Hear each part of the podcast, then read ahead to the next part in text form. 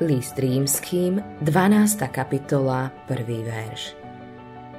Prosím vás teda, bratia, pre milosrdenstvo Božie, vydávajte svoje telá v živú, svetú, Bohu príjemnú obeď, vašu rozumnú službu Bohu.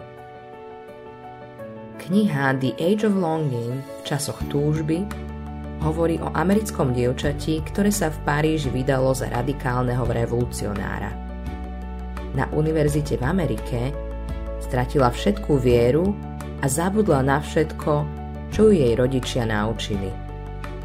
Keď sa jej spýtali, prečo si vzala práve toho muža, odpovedala.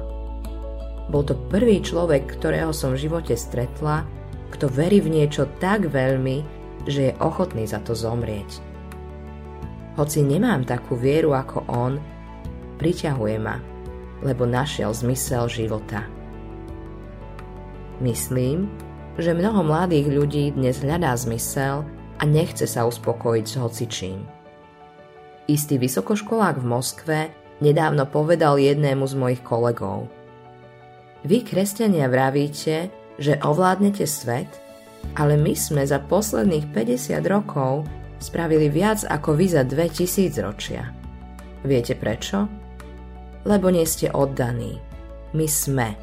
Vyhráme. Uvidíte. Modlitba dňa Páne, keď rozmýšľam nad tým, ako veľmi som Ti oddaný, ostávam zahambený. Ty si mi dal všetko. Daj, nech ťa navždy oddane milujem. Autorom tohto zamyslenia je Billy Graham.